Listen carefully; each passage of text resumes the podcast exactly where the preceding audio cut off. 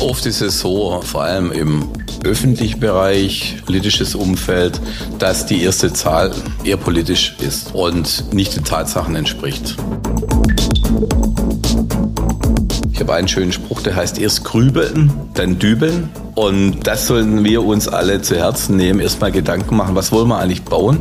Was soll die Nutzung sein? Welche Ressourcen haben wir? In welchem Bereich soll die Qualität gehen? Und dann setzen wir uns, sollten wir uns zusammensetzen und dieses Projekt mal durchdenken, auch durchkalkulieren. Das ist der Immobilieros-Podcast von Immocom. Jede Woche Helden, Geschichten und Abenteuer aus der Immobilienwelt mit Michael Rücker und Yvette Wagner.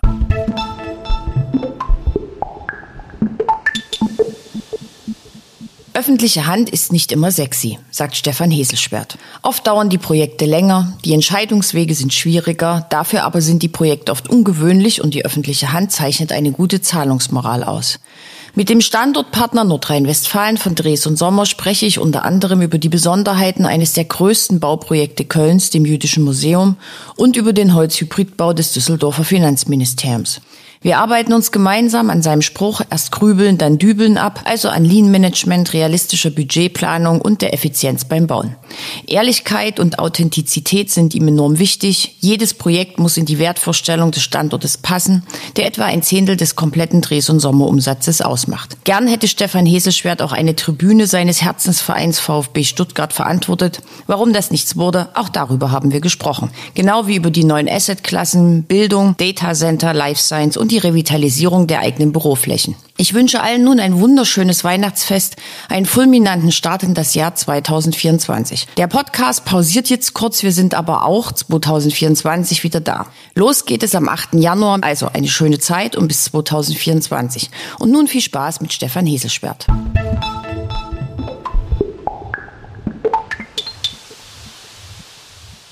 Herzlich willkommen, Stefan Heselschwerdt im Immobilieros-Podcast. Einen wunderschönen guten Tag. Wir beginnen, bevor wir zu großen Vorstellungen kommen und so weiter, mit so drei Fragen von mir. Mhm. Sie können der Immobilienbranche drei Adjektive zuordnen. Welche wären das? Aber wirklich nur drei. Langsam, kle- äh, glitzernd, nicht ganz aufrichtig. Das ist ja ein super Einstieg. Auf einer Skala von null, schlecht, bis zehn gut. Wie innovativ ist die Branche? Hm, sieben. Doch, so viel, echt? Finde ich schon, ja. Also nicht alle halt, aber schon manche. Sie sind seit über dreißig Jahren in der Branche unterwegs. Wieder drei Dinge, die Sie nennen dürfen. Was braucht denn die Branche am dringendsten? Jetzt bei dreißig Jahren bin ich unterwegs, könnte ich sagen, okay, vor allem äh, Durchhaltevermögen, absoluter Erfolgswillen und auch die Fähigkeit, andere mitzunehmen. Okay. Dann lassen Sie uns äh, starten. Wir sitzen im Dortmunder U.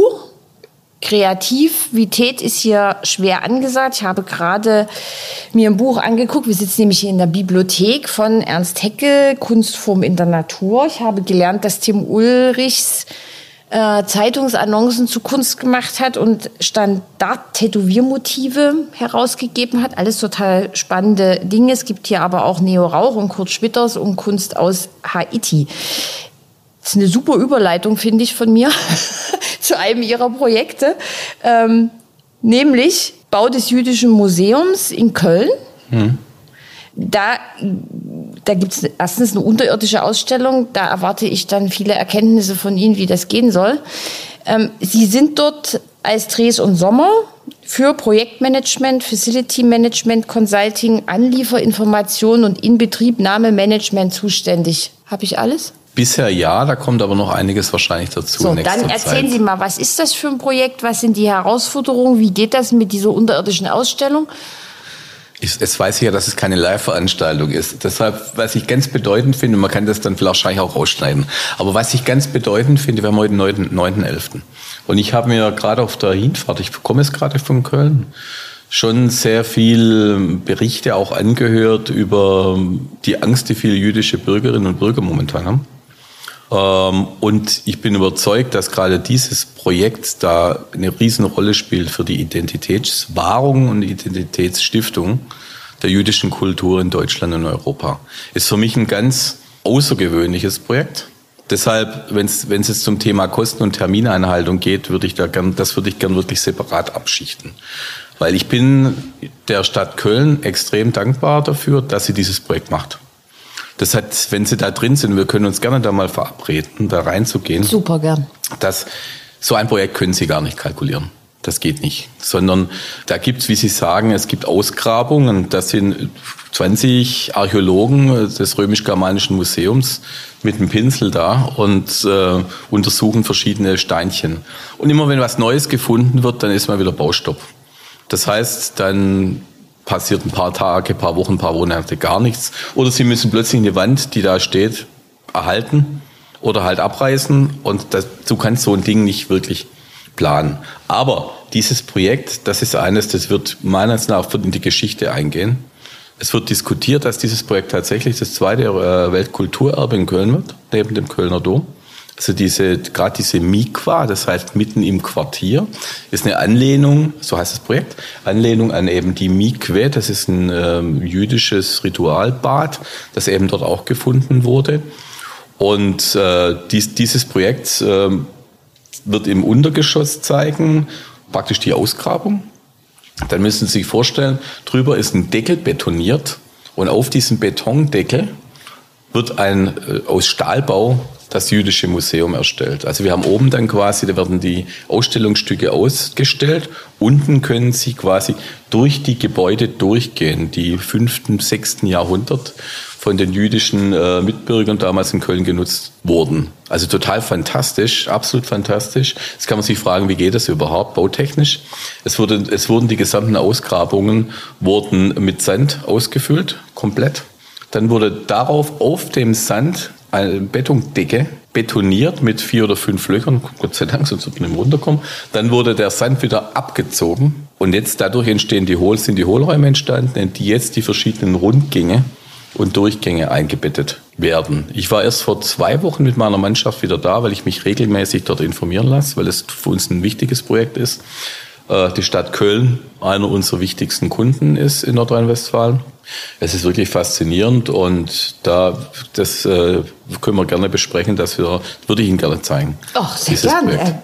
Äh, super gern. Ja. Also ich finde in der heutigen Spannend. kurzum in der heutigen Zeit sowieso extrem wichtig und es gibt eben kulturhistorisch wichtige Projekte. Die würde ich ganz anders behandeln, wie es zum Beispiel, da drüben wurde eine Schule gebaut, hier unten, was man hier sieht, oder ein Krankenhaus oder ein Landrat, Ratsamt oder Landratsamt, Rathaus, das sind andere Themen wie das. Nur ich finde es fantastisch, dass sich Menschen oder Verantwortliche an sowas ranwagen, weil sonst ist das weg. Sie wagen sich ja auch mit ran. Sie gehören ja dann auch zu dem ja, ja, Team klar. dazu, was, ja, das schon, was dann, mitwagt. Das, das ist schon, schon aber es gibt natürlich politische Verantwortliche, die das trotzdem durchziehen. Und das finde ich schon äußerst respektabel. Okay. Ja. Ist das eines Ihrer aufregendsten Projekte? Wir hatten es ja vorhin schon, wenn Sie seit über dreißig Jahren dabei sind. Oder ist das... Ich habe ähm, viele... Gibt es so Herzensprojekte, wenn man so lange dabei ist? Ich wollte, ich, ich wollte unbedingt, unbedingt mal für meinen Herzensverein VfB Stuttgart die Tribüne bauen und das Stadion bauen. Dann habe ich aber festgestellt, dass, dass die Fußballvereine unheimlich viel Geld in Spiele investieren, aber nicht in ihre Dienstleister. Und dann habe ich diesen Traum begraben. Können sie alleine oder bauen. Ähm, aber es ist momentan eines der Projekte, die mir wirklich am Herzen liegen. Ja, und Stuttgart Absolut. erfreut ja dann wahrscheinlich gerade ihr Herz. Momentan ja, wobei das hier in Dortmund momentan schwierig ist, weil wir in nächster Zeit zweimal Dortmund schlagen werden. Hui, hui, hui, hui. Äh, okay, wir reden lieber über Immobilien, würde ich sagen. Ich weiß nicht so genau. Ähm, wenn wir gerade bei Stuttgart sind, ähm, Sie haben ja in Stuttgart bei Tresor und Sommer angefangen. Tresor und Sommer ja. sitzt ja auch in Stuttgart. Also das äh, Hauptquartier quasi ist die Zentrale in Stuttgart. Ja. Genau. Sie sind studierter Bauingenieur. Mhm. Was hat Sie damals zu Tresor und Sommer geführt? Mhm. Ich hatte, hatte an der Universität Stuttgart studiert, bei Professor Drees auch dann meine Vertiefung gemacht. Der hat damals das Institut für Baubetriebslehre geführt und er ist der Gründer von Tresor und Sommer. Und da ich wohl irgendwie positiv aufgefallen bin, habe ich dann auch direkt ein Jobangebot bekommen. Toll. So, und jetzt sind Sie Standortpartner in Nordrhein-Westfalen. Wie kommt man denn dann von Stuttgart nach Nordrhein-Westfalen? Das war zweitausendzehn, da wurde ich von einem unserer Vorstände bei Dresden Sommer, mit dem ich auch zusammen studiert hatte, äh, wurde ich angesprochen nach dem Motto, hast du nicht Interesse, nach Nordrhein-Westfalen zu gehen? Da sehen wir als Gesellschafter noch viel mehr Potenzial und willst du nicht hingehen und einfach versuchen, den Markt auszubauen? Wir hatten damals zwei Büros in Köln und Düsseldorf. Und ich habe mir das angeschaut, hatte dann Lust, auch was bei mir zu verändern, auch aus der, äh, ja, aus der Komfortzone rauszukommen, was ganz anderes zu sehen, eine andere Kultur zu sehen. Und bin dann tatsächlich zweitausendelf nach Köln gezogen äh, und dort eingestiegen. Ähm, ja, und das war für mich eine neue Welt, auch neue Kunden, neues ges- gesamtes System. Aber es hat mich extrem weitergebracht. Und das war die Story. Also ich bin gefragt worden, ob ich die Chance wahrnehmen will, und ich habe sie dann wahrgenommen und bin seit zweitausendelf jetzt hier verantwortlich. Und Sie haben das dann übernommen mit den zwei Niederlassungen. Sagen Sie uns mal den Stand jetzt, wie viele Mitarbeiter ja, haben Sie, wie viele Niederlassungen? Also wir haben in Nordrhein-Westfalen jetzt fünf verschiedene Büros, also neben Köln, das, das sitzen wir am Rudolfplatz, das ist auch das größte, in Düsseldorf in der Nähe vom Flughafen. Dann haben wir als drittes Büro das Büro hier, genau in der Nähe in Dortmund, gegründet. Das hatte ich zweitausenddreizehn äh, aufgemacht. Wir sind also seit zehn Jahren jetzt hier am Standort äh, Dortmund. Dann in Aachen, das war das nächste Büro auf dem Campus der R W T H. Da reden wir dann noch drüber. Genau, das ist mehr so, ein, so unser Entwicklungszentrum. Und dann noch ein kleines Büro in Münster. Das sind die fünf Standorte, die wir momentan haben. Wir haben circa fünfhundert Mitarbeitende hier in Nordrhein-Westfalen, eben verteilt auf diese Büros und ja, machen ungefähr ein Zehntel, kann man sagen, vom Ergebnis und vom, Ums, vom Umsatz der Dresden Sommergruppe. Toll. Und wer noch ein bisschen, wer noch jemanden anders von Dresden Sommer Nordrhein-Westfalen kennenlernen möchte, empfehle ich meinen Podcast mit Mareike Haag, äh, hier verantwortlich in Dortmund, glaube ich, und E S G-Expertin, war auch ein sehr, sehr schöner Podcast, den wir in Duisburg geführt haben. Mareike Haag hat zweitausenddreizehn tatsächlich hier angefangen, war eine der er oder die erste oder die eben hier mit eingestiegen ist und äh, ja, hat mittlerweile wirklich eine tolle Entwicklung hingelegt. Freue ich mich sehr. Dann liebe Grüße an Mareike und Podcast anhören. So, jetzt kommen wir mal wieder zurück. Mhm. ähm, Sie haben zwar gesagt, äh, Sie wollen jetzt über Kosten des Jüdischen Museums in Köln und so nicht reden. Also es soll zweitausendsechsundzwanzig wohl fertig sein, konnte man lesen. Es war mal irgendwann mit achtundvierzig Millionen Euro berechnet. Jetzt sollen es... Da gibt es so ein Lokalportal, das hat hundertsiebenundzwanzig Millionen in einem Artikel geschrieben. Mir geht es jetzt nicht um das spezielle Projekt, sondern mir geht es um die Globalsicht. Es gibt ja oft so Großprojekte, Stuttgart einundzwanzig, B E R. Da wird ja dieses anfängliche Budget immer massiv überschritten. Woran liegt das aus Ihrer Sicht? Kann man, gibt es darauf eine Pauschalantwort? Also oft ist es so, ähm, vor allem im öffentlichen Bereich, politisches Umfeld, dass die erste Zahl eher politisch ist und nicht den Tatsachen entspricht. Wie gesagt, das, ich spreche jetzt allgemein, ich spreche jetzt nicht über irgendein Projekt. Und da ist unser Ansatz, mein Ansatz immer, ich habe einen schönen Spruch, der heißt erst grübeln, dann dübeln. Und äh, das sollten wir uns alle zu Herzen nehmen, erstmal Gedanken machen, was wollen wir eigentlich bauen, was soll die Nutzung sein, welche Ressourcen haben wir, in welchem Bereich soll die Qualität gehen? Und dann setzen wir uns und sollten wir uns zusammensetzen und dieses Projekt mal durchdenken, auch durchkalkulieren und dann schauen, dann eine Risikoanalyse machen und dann schauen, wo kommen wir raus. Und dann uns auch überlegen, wie wir die Risiken beziffern. Bei einem Projekt, wie jetzt zum Beispiel einem Museum irgendwo, das so viel Unwägbarkeiten hat, da müssen die Risiken eben im völlig anderen Bereich sein, wie wenn ich jetzt auf der grünen Wiese ein Logistikzentrum baue. Also im Logistikzentrum auf der grünen Wiese, da schwanken die Kosten bei fünf Prozent oder zehn Prozent. Mehr geht da gar nicht. Das ist, da gibt's auch weniger, was du irgendwie beeinflussen kannst. Es geht immer darum, was sind unvorhersehbare Dinge, was muss man vorher erkennen und was nicht. Deshalb am Anfang Hirnschmalz reinstecken in so ein Projekt, die Struktur überlegen, Vergabe, Struktur, wie will ich vergeben, in Einzelgewerken mit Generalunternehmer, Generalplaner. Was ist das Beste genau für dieses Projekt? Und das sich genau aufbereiten lassen, die Risiken anschauen und dann ins Projekt einsteigen und dann wird die Varianz der Kosten und Termine deutlich, deutlich sinken. Und das wird leider viel zu wenig gemacht. Das finde ich tatsächlich erstaunlich, dass Sie das jetzt hier so aufwerfen. Sie sind ja, Sie haben vorhin gesagt, Stadt Köln ist einer Ihrer wichtigen Auftraggeber. Da ist ein Vertrauensverhältnis da. Das ja. ist über sehr viele Jahre aufgebaut.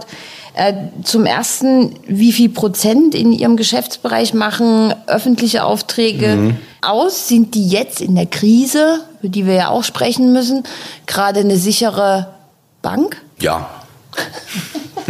Ein eindeutiges Ja. Wir haben den Vorteil, dass wir tatsächlich jetzt hier auch bei, auch bei Dresden-Sommer, jetzt speziell in Nordrhein-Westfalen, das ganz gut hinbekommen haben, dass wir so eine äh, paritätische Aufteilung haben. Wir haben ein Drittel im Bereich öffentliche Hand der Umsätze und Ergebnisse vor zwei Jahren ungefähr oder vor anderthalb Jahren gehabt. Ein Drittel im Bereich Real, Real Estate, das ist die sogenannte Immobilienwirtschaft. Und ein Drittel im Bereich Produktion und Logistik. Und dieses Thema Produktion und Logistik und das Thema öffentliche Hand, also diese beiden Sektorengruppen, die sorgen dafür, dass wir die Verluste, die wir haben, ganz klar im Bereich Real Estate, dass wir die kompensieren können. Das heißt, ein großer Vorteil und auch eine Wichtigkeit ist, dass letztendlich jeder auch divers aufgestellt ist. Ich weiß von Kollegen, von anderen Marktteilnehmern, die sich komplett auf äh, Projektentwickler fokussiert haben, die haben Riesenprobleme, die Löhne zu zahlen. Und klar, öffentliche Hand ist nicht immer sexy. Die Projekte dauern meistens länger. Die Entscheidungswege sind schwierig. Dafür spricht, es sind im Regelfall tolle Projekte. Also gut, habe ich ja als eins dargestellt. Und sagen wir so, wenn der Vertrag mal unterschrieben ist, die, die öffentliche Hand, die zahlt auch. Das muss man wirklich sagen, für die Leistung, die sie einkaufen. Und Ihr Konzept, erst grübeln, dann dübeln, das verfängt da? Also ja, wir, wir machen das schon, dass wir, nach den, wenn wir einen Auftrag haben, tatsächlich die entsprechenden Beteiligten, auch der Kommunen oder des, der öffentlichen Hand, an den Tisch bitten und genau die Themen dann auch besprechen. Das kann ich aber erst nach der Ausschreibung machen, wenn ich einen Auftrag habe. Manchmal bekomme ich den Auftrag gar nicht, weil ich von vornherein sage, das funktioniert so nicht. Das Risiko nehmen Sie aber in Kauf. Ja, weil die Ehrlichkeit ist das Wichtigste und Authentizität. Und ich würde auch nie und wir würden nie ein Projekt machen, was nicht in unsere Strategie reinpasst und unser, in unsere Mission, unser Wertebild. Also für uns ist schon wichtig. Es hört sich jetzt ein bisschen geschwülstig an, aber wir wollen schon, wie heißt das schön, diese bekannte Eng- oder enkelfähige Umwelt auch schaffen und wollen nachhaltige Projekte machen. Also wir lassen uns nicht vor irgendwas kaufen, zu dem wir nicht stehen. Das würde jetzt zum, zu den Eingangsfragen zurückführen, die Adjektive für die Immobilienbranche glitzernd. Sie nicken gut. Jetzt haben wir ja, wir haben hohe Baukosten, wir haben schnell gestiegene Zinsen, um jetzt mal in Ihrem, oder nicht in Ihrem, sondern ich sag's ja, aber sind das alles schöne Ausreden dafür, dass wir das mit dem Bauen gerade so überhaupt nicht hinbekommen? Ich meine, sind, waren wir zu unehrlich die ganze Zeit? Ist, die Zinsen sind gestiegen. Wieso? Die Baupreise auch. Wir haben beobachten momentan, also ich habe tatsächlich mir gestern nochmal eine Statistik angeschaut von erster erster zweitausendeinundzwanzig bis dann wahrscheinlich zwanzig oder prognostiziert bis zweitausendfünfundzwanzig werden wir Baupreissteigerungen von fünfunddreißig Prozent in der Summe haben. Die werden auch nicht mehr signifikant nach unten gehen. Äh, da bin ich überzeugt, dass die Baubranche, die Bauleistung auch zu schlecht bezahlt war lange Zeit. Da ist viel zu wenig, also das, das war auch nicht marktgerecht. Das ist ein Nachholeffekt. Und dass die Zinsen bei Null waren oder bei Minus, ich meine, dadurch konnte halt äh, jede Menge Risikoprojekte auch an den Markt gehen. Die ja jetzt platzen, die Wand eins wie im anderen, nach dem anderen. Ja. Und ja, also ich muss auch ganz ehrlich sagen, dieses Thema, diese Projektabwicklung mit den Projektentwicklern ist auch nicht mein Faible. Und wirklich nicht. Nee, also da habe ich mich immer auch bei anderen Bauern gehalten und ja. lieber für eigenen Verbrauchern gebaut, die für sich selbst bauen oder für institutionelle Anleger. Ich habe meine ersten großen Projekte für die Sparkassenversicherung in Stuttgart gemacht. Da hatte ich auch gegenüber Leute sitzen, denen konnte ich einfach so vertrauen. Und die sind wirklich mit Hirn und Verstand und wirklich auch realistisch an Projekte rangegangen. Mhm. Ja. Dann bleiben wir doch mal beim nächsten Projekt. Sie bauen auch an dem neuen Finanzministerium in Düsseldorf mhm. mit. Was ist da das Besondere? Was ist das für ein Projekt? Das ist ja wahrscheinlich auch ein etwas größeres. Das ist ein größeres Projekt. Da ist natürlich wie überall, sind alle Zahlen geheim. Ähm, es wird aber das Finanzministerium dort einziehen. Das wird durch die Bau- und Liegenschaftsbetriebe, wird dieses Gebäude quasi in Vertretung für das Finanzministerium erstellt und betreut. Das Tolle und Spannende dabei ist, es wird ein Holzhybridbau mit zwei Bereichen. Ein Bereich, der wird vierzig Meter hoch, der andere hundertzehn Meter hoch. Und das ist schon eine fantastische Sache, das mit Holzhybrid. zu machen. Also da spielt die Nachhaltigkeit schon eine gewisse Rolle. Und man kann natürlich, wenn man in so Holzhybrid baut, da ist also die Decken und so weiter sind aus Holz, dann kann man natürlich auch viel mehr mit Vorfertigung arbeiten. Und diese Vorfertigungsthemen, die, die reduzieren die Komplexität und, und steigern die Geschwindigkeit und sichern auch die Kosten eher ab. Da können sich auch, kann man zum Beispiel, Modularität heißt, dass man zum Beispiel auch im Gebäudetechnikbereich Trassen, die eingebaut werden, über zehn, fünfzehn Meter, zehn Meter fertigstellen kann, die dann als fertige Trasse mit Lüftung, Elektro, äh, Wasser und so weiter auf die Baustelle kommen, dann eingebaut werden. Und das ist bei solchen Projekten wie dem Projekt eben eine, eine, eine gute, eine spannende Sache. Wir sind da mit der Projektsteuerung beauftragt und freuen uns, weil das wirklich in, in eines der Aushängeschilder natürlich für uns auch ist, Leuchtturmprojekte in Nordrhein-Westfalen für Dresden Sommer. Was glauben Sie als studierter Bauingenieur? Sie haben Sie sich ja sehr lange damit beschäftigt. Sie sind ja jetzt kein Seiteneinsteiger. Sie haben ja von der Pike auf ja. gelernt. Holzhybrid, ist das ein Trend? Was ist aus Ihrer Sicht ein Trend? Wohin geht's so, wenn Sie eine Glaskugel mit Wünschen hätten? Ähm, ich bin überzeugt, dass die, sagen wir, die Wiederholung von irgendwelchen Bauschritten, also das heißt, dass ich Module baue und Module zusammenstecke, mal einfach gesagt, dass das die Zukunft ist. Also da bin es ich wird überzeugt. Einfacher? Es muss einfacher werden, es muss mehr vorgefertigt werden und es muss schneller auf der Baustelle zusammengesetzt werden. Wenn Sie heute noch auf Baustellen schauen, da wird ja jede, es sind ja alles Einzelkunststücke teilweise, die dann da irgendwie Leitungen zusammengeschweißt werden oder sowas. Ne? Das, also das kann einfach nicht die Dauer, auf Dauer so sein. Deshalb müssen wir natürlich die Grundrisse auch einfacher halten, was jetzt nicht heißt, dass wir jetzt nur ganz quadratisch praktisch gut, aber eben jetzt nicht alles völlig Verrücktes machen. Und das also in der Modularisierung, da wird auf jeden Fall... Und schränkt das aus Ihrer Sicht die Kreativität ein? Nö, das fördert die Kreativität derer, die sich Gedanken machen müssen, wie ich denn modular bauen kann. Sehr schön. Also das ist für mich wichtig. Und das zweite Thema ist alles lean, ne? Also möglichst ohne, von, erstmal vom Ende, vom Endtermin gedacht, nach, nach, nach vorne denken und dann schauen, dass wir wirklich die, die unnötigen Prozesse ausmerzen. Das nächste Thema und natürlich nachhaltig, wobei nachhaltig ist für mich nicht nur ökonomisch oder ökologisch heißt, sondern auch ökonomisch und sozial. Aber das ist für mich auch A und O. Also Gebäude der Zukunft müssen mehr Energie erzeugen, als sie verbrauchen.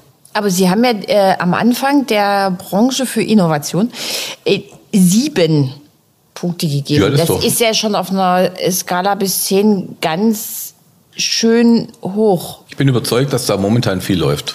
Das heißt so nicht, Innovation heißt... Und das ist jetzt nicht nur purer Aktionismus, sondern Sie glauben auch, nein, das dass muss das... muss so sein, sonst überleben wir nicht. Das überlebt die Branche nicht. Und es ist ja, die, die Branche hat ja auch, und wir haben alle gemeinsam einen Impact auf unsere Umwelt. Und das funktioniert auf Dauer nur so. Da bin ich überzeugt mhm. davon. Da kommen wir jetzt zu diesem Innovationshub, den Sie in Aachen haben. Also was ist das? Was, was wird dort gemacht? Ist das also, so eine Ideenschmiede?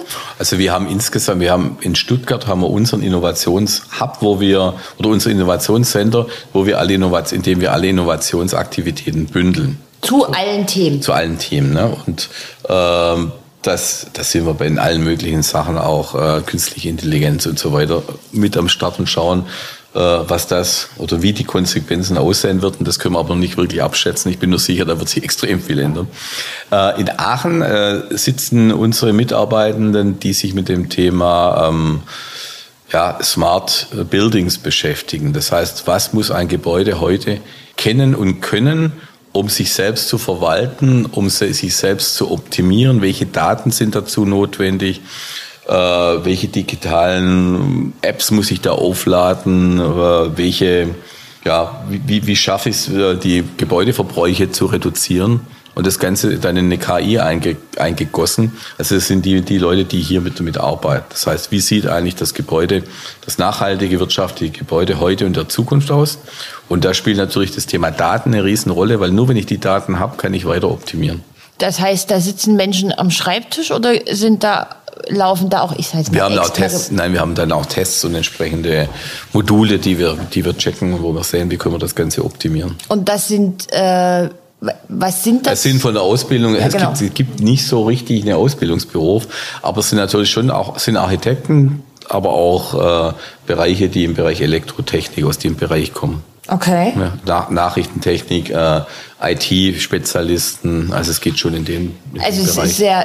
Ja, also es ist der Baubezug. Um. Eigentlich sind es Leute, die aus dem äh, I T-Bereich kommen, aber einen Baubezug haben. Okay. Ja. Ähm, dann würde ich gern noch mit Ihnen ein Thema besprechen. Da haben Sie in äh, einer Konferenz gesagt, unser Sorgenkind ist der Bestand. Umbau dürfe kein Synonym für Abriss sein. Bestand ist ja nun im Fokus von allen. Die Branche stürzt sich regelrecht auf den Bestand. Wie viel Sorgen müssen wir uns denn um den Bestand, sein Fortbestehen und vor allen Dingen die Revitalisierung machen? Also ich finde... Ähm, ähm Revitalisieren, mit dem Bestand umgehen, ist sehr nachhaltig. Weil ich mache ja nichts kaputt erstmal, sondern nutze das, was da ist. Und das finde ich schon mal herausragend wichtig. Wir haben, sind gerade dabei, in Köln unsere Büroflächen umzubauen, haben uns entschieden, nicht rauszugehen, keine neuen Flächen anzumieten und wirklich mit dem Bestand umzugehen. Es ist ganz spannend, auf was für kreative und gute Lösungen wir da gekommen sind. Verraten Sie uns mal was. Also wir haben, wir haben das gesamte Bürokonzept komplett neu strukturiert und wir haben jetzt Bereiche, die Richtung Rudolfplatz, das ist ein weniger schöner Platz, mittlerweile besser schönerer Platz als früher, aber da, da haben sie solche Glasfronten wie hier und können, wir können da jetzt runterschauen, weil wir dort jetzt zum Beispiel auf äh, unseren Marktplatz, also unsere Cafeteria angesiedelt hätten. Hätten wir nie gemacht, wenn wir uns nicht Gedanken gemacht hätten, wie wir das ganze Thema optimieren. Also das finde ich schon eine fantastische Sache, und wirklich mit dem Bestand umgehen heißt einfach auch gestalterisch tragende Sachen mal zum Beispiel grafisch raus, als tragende Elemente grafisch rausarbeiten und, und unnötige Wände rausnehmen. Wir haben jetzt mittlerweile einen tollen Durchblick im Projekt, trotzdem aber kleine Zellen, in denen auch Telefon- oder äh, Teams-Konferenzen stattfinden können. Also das ist eine, eine faszinierende Sache und ist natürlich konstruktiv extrem anspruchsvoll, und auch da gilt wieder erst grübeln, dein Dübeln. Ich bin überzeugt, es gibt auch Gebäude, da ist es besser, die abzureißen, gut, weil sie zu wenig ja. Höhe haben oder zu, zu komplex sind. Jetzt, ich wiederhole nochmal, die ganze Branche stürzt sich ja jetzt auf den Bestand. Die Kompetenz ist ja jetzt aber nicht in, in gleichem Maße gewachsen. Es bedarf ja viel, Sie haben ja auch gerade gesagt, wieder, erst grübeln, dann dübeln. Es bedarf ja viel Fingerspitzengefühl. Man hört auch immer als Argument, das ist viel zu teuer. Sie haben selbst gerade gesagt, das ist sehr komplex. Natürlich sind jetzt Innenstadtlagen, das funktioniert alles super. Müssen wir uns um die Bestandsgebäude Sorgen machen, die in der per- Peripherie liegen? Oder sagen Sie, es findet sich für alles eine Nutzung, man muss nur lange genug drüber nachdenken? Ich glaube ja nicht, dass jedes Gebäude, hat, sagte ja gerade schon, mhm. für, für Weiternutzung geeignet ist. Aber in Innenstadtlagen würde ich mir das auf jeden Fall intensiver anschauen und würde auch schauen, was sind die Risiken, was sind die Chancen dabei. Ich glaube, das, das technische Know-how ist da, absolut. Aber da muss man jedes Projekt für sich anschauen. Klar ist, mit dem Bestand umgehen, das geht gar nicht mehr anders. Vieles ist ja schon gebaut, wo soll ich es noch hinbauen? Ne? Also es gibt ja viele Gegenden, die sind einfach voll. Jetzt haben Sie aber, jetzt haben Sie irgendwie ein altes Kaufhaus, da wissen wir alles, sind tiefe Räume, es ist dunkel, Innenhöfe reinschneiden ist sehr teuer. Hm. Da haben viele Spaß dran. So in den Hof reinschneiden. Ich habe mein Bürogebäude, tatsächlich haben wir in Stuttgart saniert. Da gab es jede Menge Innenhöfe. Also keine Innenhöfe, sondern so, so, so Großraumflächenbüros. Und da haben wir Innenhöfe reingeschnitten. Und das war mega, wie sich das gesamte Gebäude dann entwickelt hat. Ist ja auch immer eine Frage des Geldes. So ist es. Und das kann man ja ganz einfach rechnen. Ne? Da muss man halt für die Kosten ansetzen. Okay, ich schätze so und so was kommt raus, Risiko drauf. Und dann müssen wir die Erträge dagegen rechnen. Und dann können wir uns anschauen und sagen, es rechnet sich oder es rechnet sich nicht. Und wenn es sich nicht rechnet, sind Sie auch jetzt nicht per se immer gegen Abriss? Nee. Also, also, ich würde jedes, also ich würde jedes Projekt separat anschauen. Und das ist jetzt kein irgendwie, keine Ahnung, keine Philosophie, sondern äh, je nachdem wird man eine Lösung finden. Mhm. Ach, Sie sind so positiv, das gefällt mir. Wir werden eine Lösung finden, sehr gut. Auch für Sie. Zum Schluss würde ich gern äh, mit Ihnen nochmal so ein Ranking aufstellen. Also als erstes eine ganz kurze Frage, nur mit Ja und Nein. Wird das Ruhrgebiet zum neuen Top-acht-Player? Da frage ich mal zurück, wer sonst? Gut. Und ich würde gern mit Ihnen nochmal über die einzelnen Asset-Klassen sprechen. Also wir haben ja jetzt gerade Office ist sehr schwierig, WeWork hat Insolvenz angemeldet, ist Coworking tot oder lebt es noch, auch wenn WeWork ja sehr darauf bedacht war zu sagen, in Deutschland geht erstmal vieles so weiter.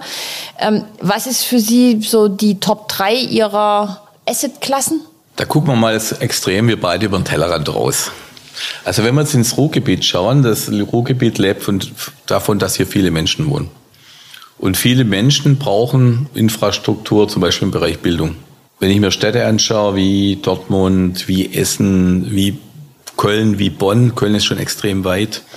Also gut, die beiden Köln und Bonn sind jetzt nicht im Ruhrgebiet, aber es gibt andere äh, Beispiele, Duisburg zum Beispiel, ähm, die brauchen Bildungsstätten. Und es ist mittlerweile durchaus lukrativ, auch für Investoren und Projektentwickler, für die öffentliche Hand Gebäude zu errichten und die nachher eben entweder zu verkaufen oder wie auch immer an die, an die Kommunen weiterzugeben.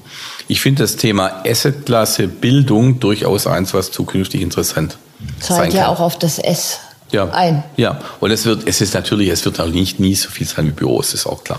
Zweites Thema, Rechenzentren. Rechenzent- Rechenzentren ist ein Megathema. Es gibt verschiedene Knoten hier in Nordrhein-Westfalen, wo dann so diese, diese I T-Knoten, da bin ich auch kein Spezialist, aber ich weiß, dass die Datenknoten da zusammenlaufen. Da gibt's Sie machen ein, also Frankfurt am Main ja, Konkurrenz, so ist es. Und zwar wird es der Bereich sein im, im Rheinischen Revier. Da gibt es schon Verhandlungen, da gibt es einige Städte, die da mal am Start sind. Dort werden in der Zukunft große Rechenzentren entstehen, sehr große Rechenzentren. Und das ist natürlich ein Megageschäft. Also zum einen sind die natürlich extrem teuer, ja, durch, die, durch das, was da an, an, an Haustechnik gebraucht wird, also lukrativ für Planer und alle Beteiligten und, und die Mieten sind auch entsprechend hoch. Also zweites Thema. Drittes Thema, mit dem wir uns jetzt seit einiger Zeit auch beschäftigen, ist alles, was mit Labore und Life Science zu tun hat. Neue Assetklasse, das heißt, es werden Büros, werden Labore erstellt, die vermietet werden. Labore und alle möglichen Arten von Forschungsrichtungen. Und auf die drei, die würde ich mir mal genau angucken, das wie sich die entwickeln. Und da, da wollen wir auch mit dabei sein, sind wir auch mit dabei, diese Assets weiterzuentwickeln. Und Büro wird nicht tot sein, da bin ich überzeugt, es wird nur anders. So wie Ihre eigenen Büroräume. Ja, weniger Fläche, also sicherlich weniger Fläche pro Person, aber anders, qualitativ viel hochwertiger, dass die Mitarbeitenden wirklich Bock haben, ins Büro zu kommen. Und eben auch die Möglichkeiten verschiedenen, also Stillarbeit, mit dem Team zu arbeiten, große Veranstaltungen zu machen, das wählen zu können, jeden Tag aufs Neue, das wird die Zukunft sein. Da bin ich überzeugt davon. Gut, ein schönes Schlusswort. Stefan Heseschwerdt von Dres und Sommer in Nordrhein-Westfalen. Ganz herzlichen Dank für ich danke auch. den Podcast. Ich danke auch.